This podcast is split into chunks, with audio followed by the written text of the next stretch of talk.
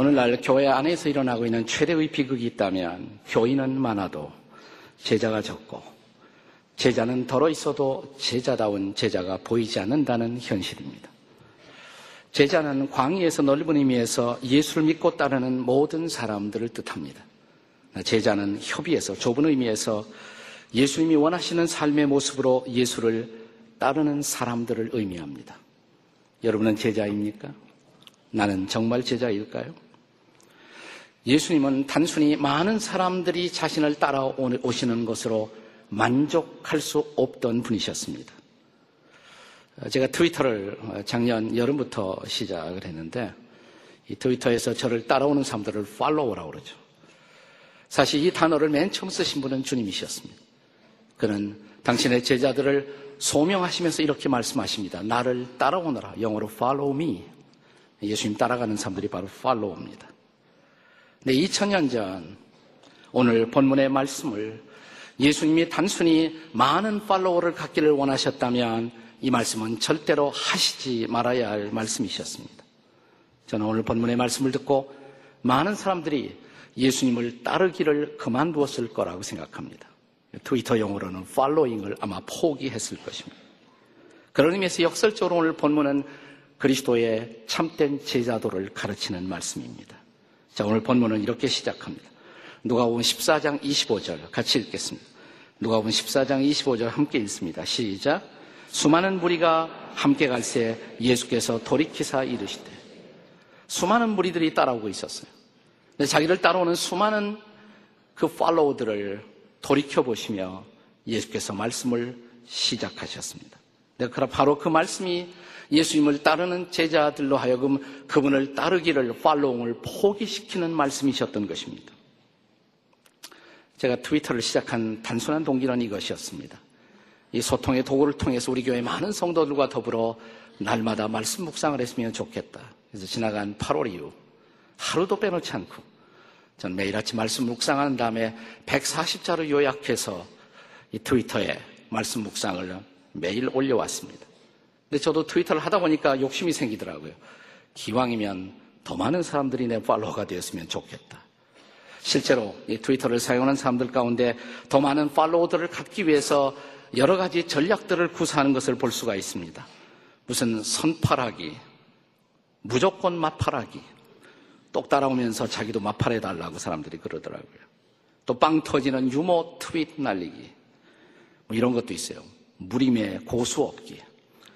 그러니까 많은 사람들을 팔로우로 갖고 있는 사람을 따르다 보면 자기도 상당한 팔로우가 생길 가능성이 있거든요. 제가 보니까 우리가 잘 아는 그 어, 김재동이가 이분이 한 번 딱 트위를 트위터를 한 번 트윗 글을 날렸는데 만 명의 팔로워가 생겼대요. 만 명의 팔로워가.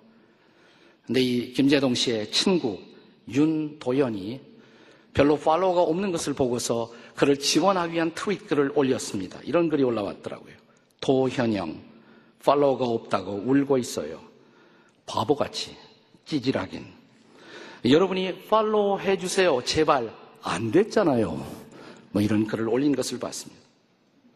근데 예수님은 오늘 본문에서 이 팔로우들의 팔로잉을 포기시키는 말씀을 주시고 있습니다. 한번 읽어보실까요? 누가 보면 14장 26절입니다. 같이 읽겠습니다. 시작. 무릇 내게 오는 자가 자기 부모와 처자와 형제와 자매와 더욱이 자기 목숨까지 미워하지 아니하면 내 제자가 되지 못하리라. 자, 이 말씀을 받고 틀림없이 많은 팔로워들이 포기했을 거란 말이죠. 그러나 주님의 말씀은 계속됩니다. 이어지는 말씀. 14장 27절을 같이 읽겠습니다. 14장 27절 시작. 누구든지 자기 십자가를 지고 나를 따르지 않는 자도 능히 제자가 되지 못하리라. 로마 통치 아래 예수님이 계시던 그 당시에 십자가는 최고의 가장 극형의 사형의 도구였습니다. 예수께서 이렇게 말씀하십니다. 자기 십자가를 치고 나를 따르지 않는 자는 내 제자가 될 수가 없다고. 근데 거기서 끝나지 않습니다. 결정적으로 자기 팔로워들을 낙심시키는 트윗을 이제 예수님이 이렇게 날리십니다. 자, 33절입니다. 다 같이 읽겠습니다. 시작. 이와 같이 너희 중에 누구든지 자기의 모든 소유를 버리지 아니하면 내 제자가 되지 못하리라. 이것이 바로 본문입니다. 매우 이 본문은 정말 따라오기가 힘든 말씀이죠. 저는 이 본문의 이 말씀의 결론 부분에 대해서 이 말씀의 진정한 의도를 같이 나누게 되겠습니다만은 소극적으로 모든 것을 포기하라. 이 말씀을 적극적으로 바꿀 수가 있다면 그것은 온전한 드림이라고 할 수가 있습니다. 자, 여기 제자도의 핵심이 있습니다. 온전한 드림인 것입니다. 자, 예수 그리스도의 제자로서 온전한 드림의 삶을 살기 위해서 그렇다면 여러분에게 저에게 필요한 제자의 결단은 무엇이어야 할까요? 첫째로 그것은 모든 것이 하나님의 것이라는 인식의 필요입니다. 사실 교회 다니는 그리스도인들이라면 그래 내 모든 것은 하나님이 주신 것이지 이 모든 것은 하나님의 것이라는 어떤 보편적 인식은 상당히 공유되어 있을 것입니다. 근데 문제는 뭐냐면 모든 것을 하나님의 것으로 믿고 살아가는 삶이 우리에게 부족하다는 것입니다. 제가 얼마 전에 이 트윗에서 오늘 우리 시대에 큰 영향을 끼치는 릭 워렌 목사님의 메시지가 올라왔는데 아주 좋더라고요. 제가 한글로 번역해서 그것을 올렸더니 굉장히 많이 리트윗이 되었습니다. 이런 내용이었습니다. 이렇게 시작합니다. 지식 그 자체가 힘은 아니다. 우리는 지식은 힘이다 이러고 살아왔잖아요. 근데 지식 그 자체가 힘이 아니라 적용된 지식, 적용된 지식만이 힘이다. 행동으로 인도하지 못하고 논쟁으로 그치는 지식은 거짓된 지식이다. 자, 우리가 모든 것이 하나님의 것이라는 인식 혹은 지식은 갖고 있지만 그렇게 살고 있느냐는 것입니다. 살 수 없다면 그 지식은 정말 우리를 진리로 인도하는 지식은 될 수가 없다는 것입니다. 그렇다면 모든 것이 하나님의 것이다. 머리로 알고 또 입술로도 고백할지 모르지만 그러나 이 관념을 방해하는 혹은 제자의 도리를 방해하는 가장 중대한 다른 지식이 있다면 어떤 지식일까요? 우리가 입으로는 모든 것은 하나님의 것이야 말하지만 마음속으로는 그게 내 거지. 모든 것은 내 거지. 이렇게 말하면서 살고 있지 않습니까? 자, 바로 이런 잘못된 허위로운 의식의 정체를 주께서 깨뜨리기 위해서 교정하게 주셨던 비유 가운데 누가 보면 12장에 보시면 어리석은 부자의 비유가 있습니다. 어떤 농사를 짓는 부자가 봄에 씨앗을 뿌렸습니다. 농사가 굉장히 잘 될 것 같은 그런 징조가 보이자. 그는 이제 현재 가지고 있는 곡간에 이 곡식을 다 추수하기는 어려울 것이다. 곡간 확장 planning 계획에 착수합니다. 그리고 넓혀지는 곡간을 바라보면서 그는 이런 독백을 합니다. 자, 누가복음 12장 17절에서 19절의 말씀이에요. 우리 같이 한번 읽겠습니다. 다 같이 시작. 심중에 생각하여 이르되 내가 곡식 쌓아둘 것이 없으니 어찌할까 하고 또 이르되 내가 이렇게 하리라 내 곡간을 헐고 더 크게 짓고 내 모든 곡식과 물건을 거기 쌓아두리라 또 내가 내 영혼에게 이르되 내 영혼아 여러 해 쓸 물건을 많이 쌓아두었으니 평안히 쉬고 먹고 마시고 즐거워하자 이 짤막한 독백 속에 계속적으로 강조되는 반복되는 단어가 있죠 무슨 단어입니까? 내 거란 단어죠 내 거. 잘 들어보시면 굉장히 재미있는 대목입니다. 자, 다시 한번 읽어봐요. 심중에 생각하 이르되 내가 이 부자가 하는 소리에 독백입니다. 내가 이렇게 하리라. 내 모든 곡식과 내 물건을 거기 쌓아두리라. 내가 내 영혼에게 이르되 무슨 단어가 나와요? 계속 내 곡식, 내 곡간, 내 물건, 심지어는 내 목숨, 내 영혼이라고 말합니다. 자, 이렇게 독백하고 있는 이 부자 농부를 하나님이 찾아오십니다. 그 밤이 부자의 마지막 밤이었습니다. 그 밤에 하나님은 어떻게 말씀하십니까? 누가 본 12장 20절에요. 다 같이 읽습니다. 시작. 하나님은 이르시되 어리석은 자여 오늘 밤에 내 영혼을 도로 찾으리니 그러면 내 준비한 것이 누구의 것이 되겠느냐? 아마 이 사람이 오늘 우리 시대에 살았다면 우리 모두에게 성공한 사람으로 선망의 대상이 되었을 것입니다. 남이 놀고 있는 시간에도 그는 열심히 일했고 농사를 성공시키기 위한 연구에 골몰했고 드디어 그의 예상은 적중했고 그는 많은 수확을 거두었습니다. 그는 성공한 사람이었습니다. 그런데 하나님은 이렇게 말씀하십니다. 어리석은 자예요. 왜 어리석었어요? 자, 하나님이 그를 마지막으로 부르시던 그 밤에 하신 이 말씀, 이 말씀도 굉장히 흥미로운 말씀이에요. 다시 한번 읽어보시면 오늘 밤에 내 영혼을 도로 찾아가리니. 자, 부자가 뭐라고 그랬어요?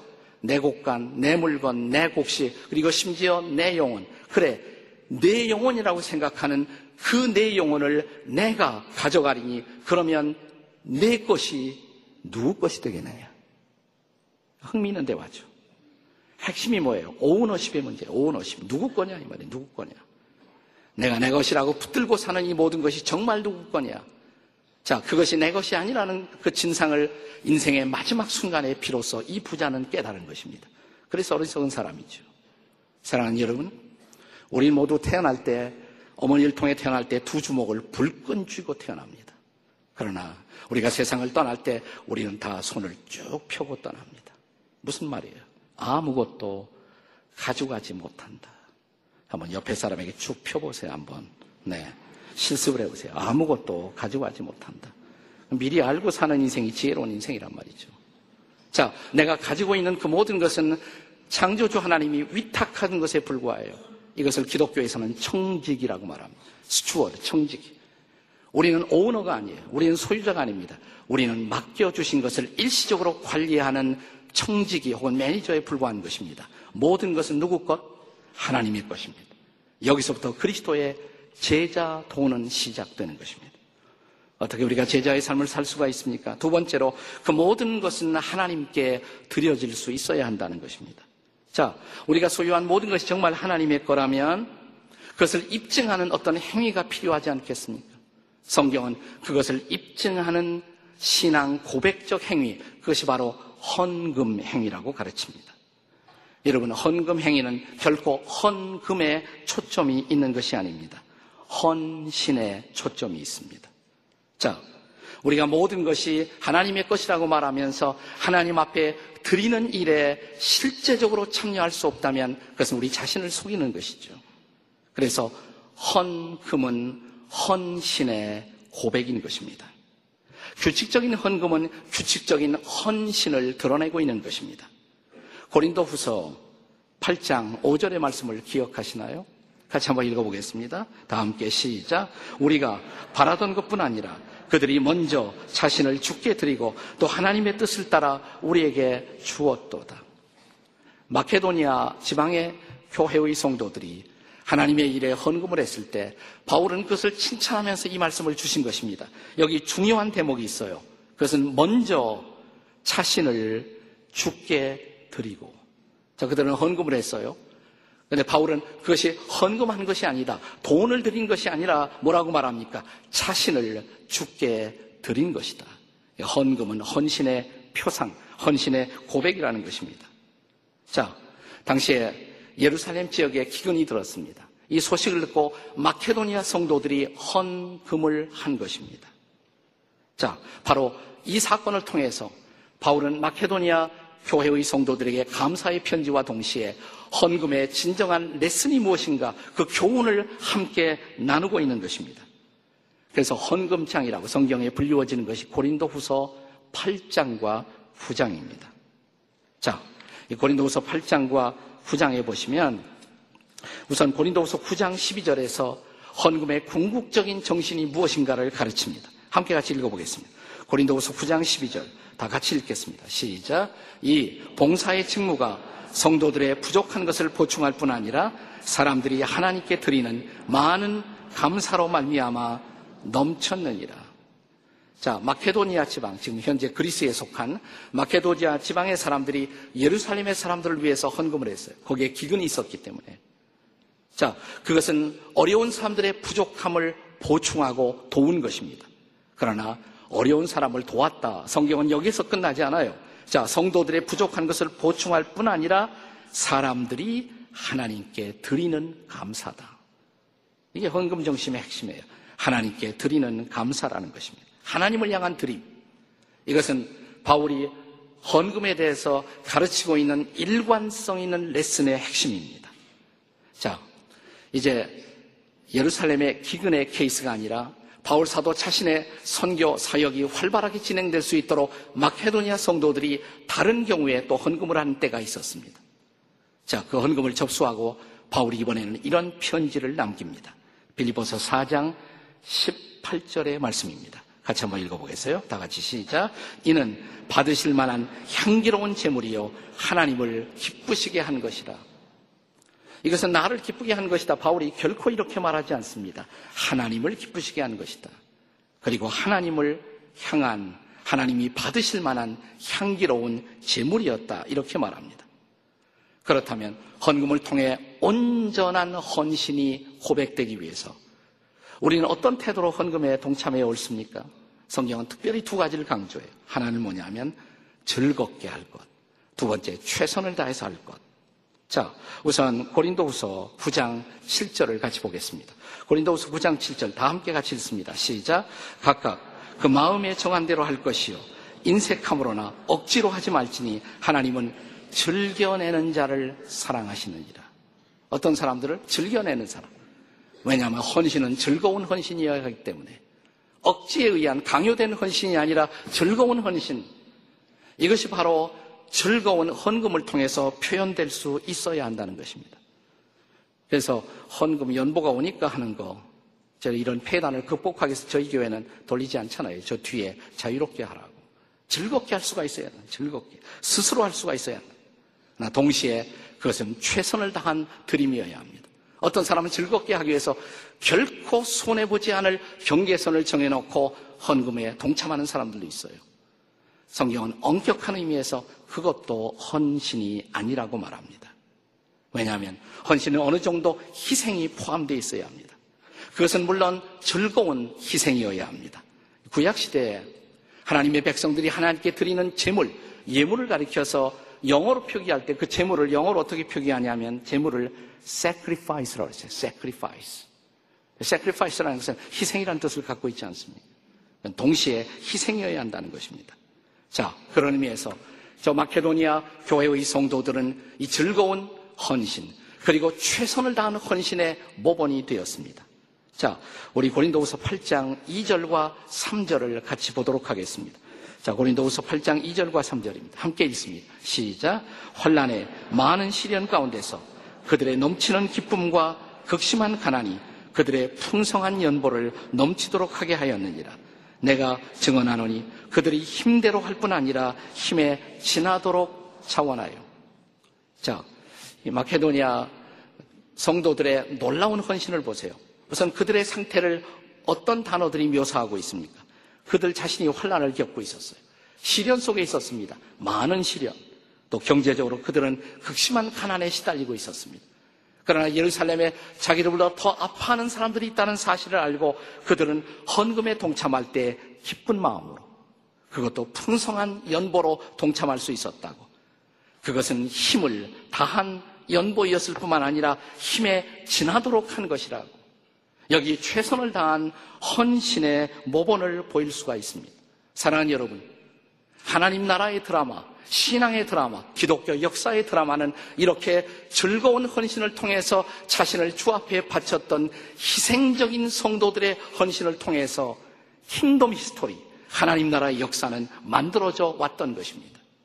그런데 오늘 하나님 나라의 역사는 저와 여러분을 통해서 동일하게 쓰여지고 있을까요? 우리의 헌신을 통해서. 즐거운 헌신, 또 우리의 최선을 다한 헌신을 통해서 복음의 역사는 지금도 우리 가운데 진행되고 있을까요? 그래서 이 복음이 전파되고 어려운 이웃들이 사랑을 경험하고 하나님의 놀라운 은혜가 우리 가운데 선포되고 있을까요?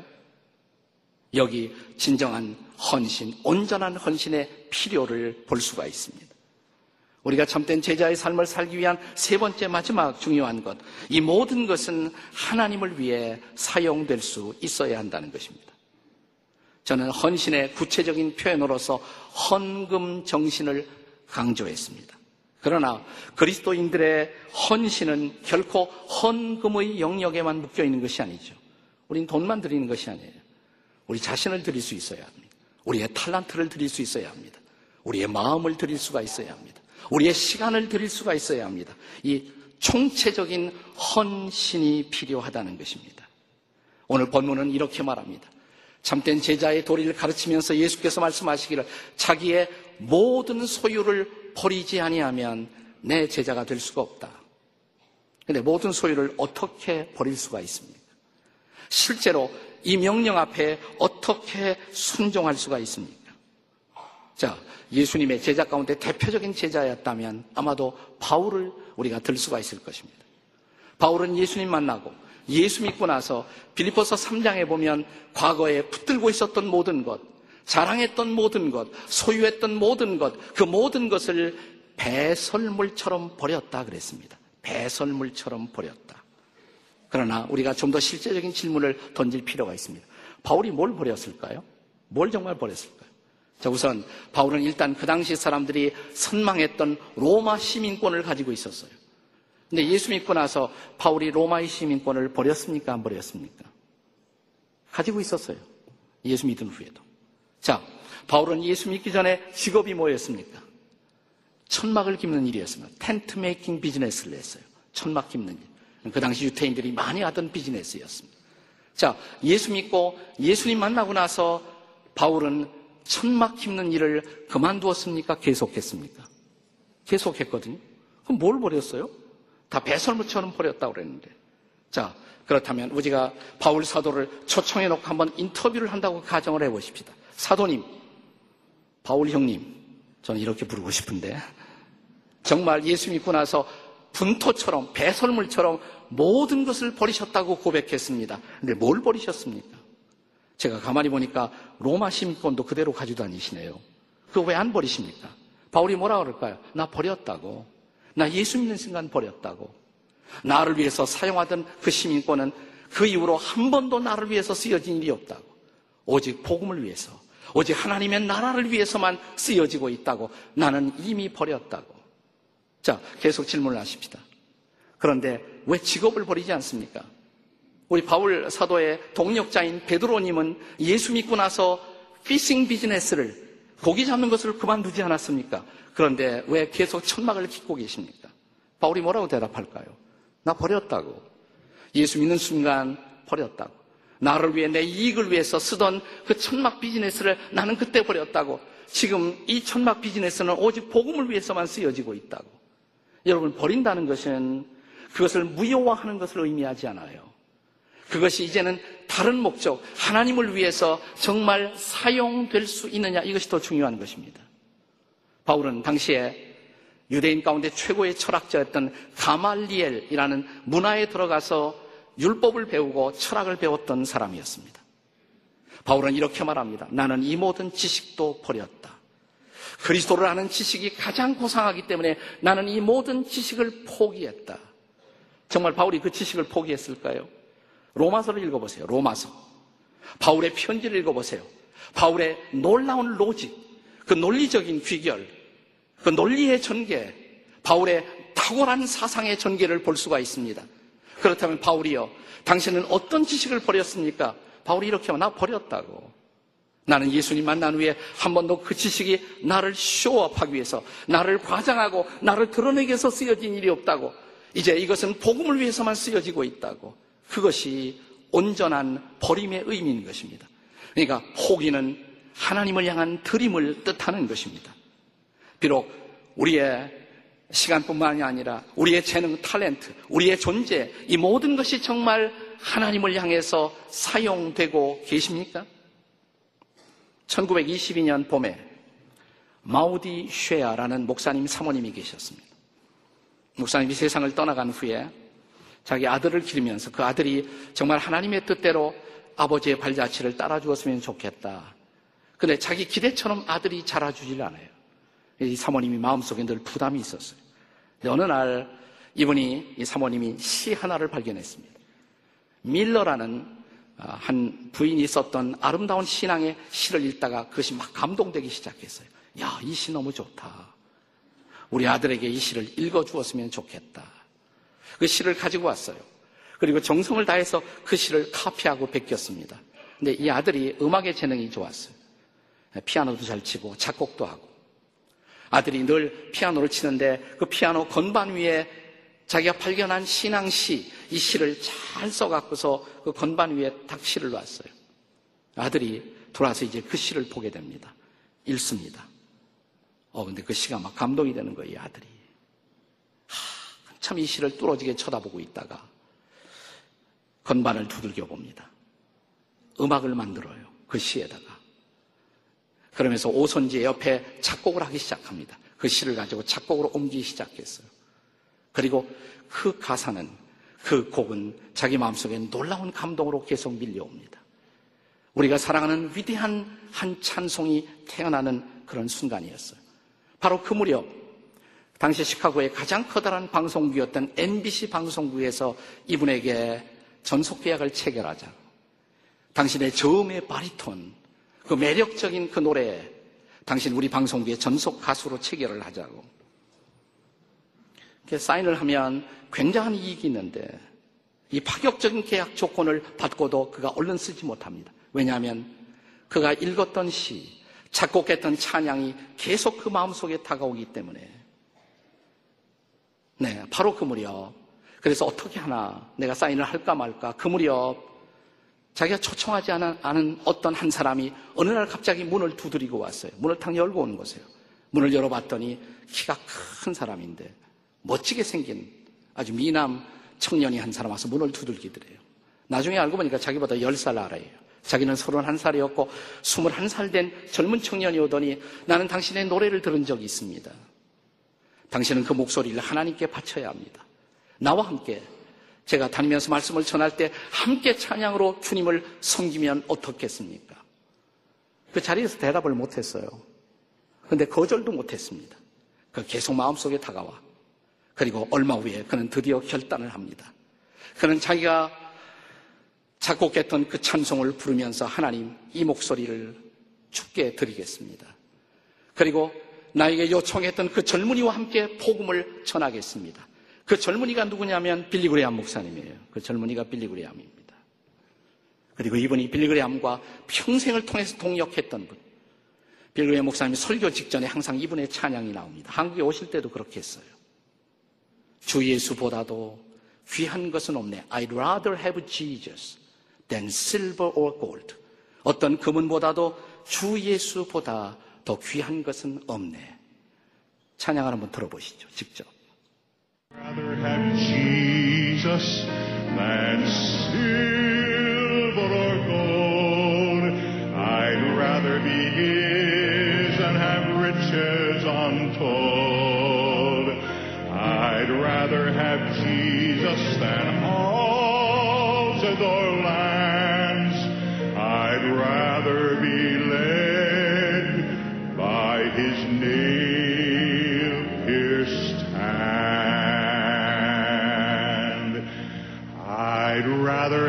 Jesus than men's applause.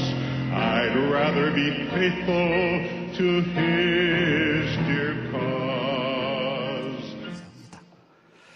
이 조지 베브리 쉐어가 금년에 102살입니다. 아직도 찬양을 부르고 있어요. 102살에. 아직도 찬양을 부르고 있어요.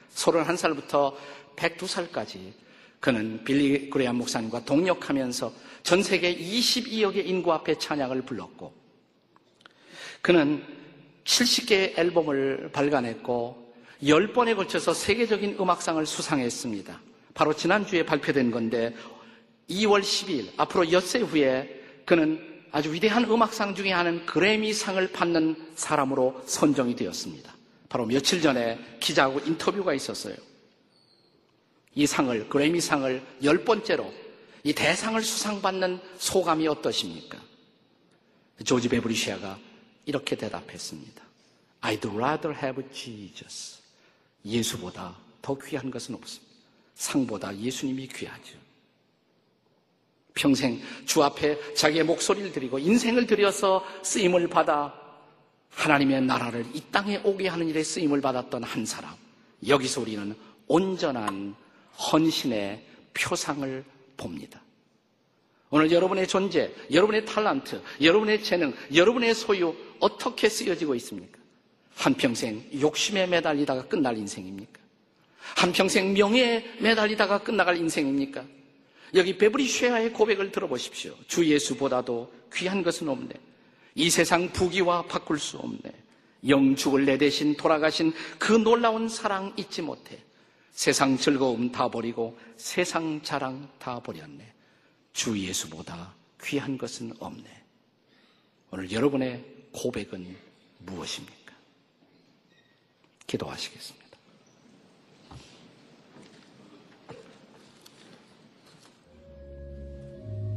그렇습니다. 주 예수님과 바꿀 수 있는 것은 아무것도 없습니다. 예수님이 나의 소망이시고, 나의 구원이시고, 나의 희망이시고, 나의 존재의 이유가 되십니다. 오늘 다시 한번 내가 살아가는 이유를 확인하고, 주님 앞에 내 인생을 드리고, 그리고 내가 가진 모든 것이 하나님을 위해서 쓰여지는 보람찬 인생이 되기를 구하며 나아가는 당신의 백성들을 축복해 주옵소서. 예수님의 이름으로 기도드립니다.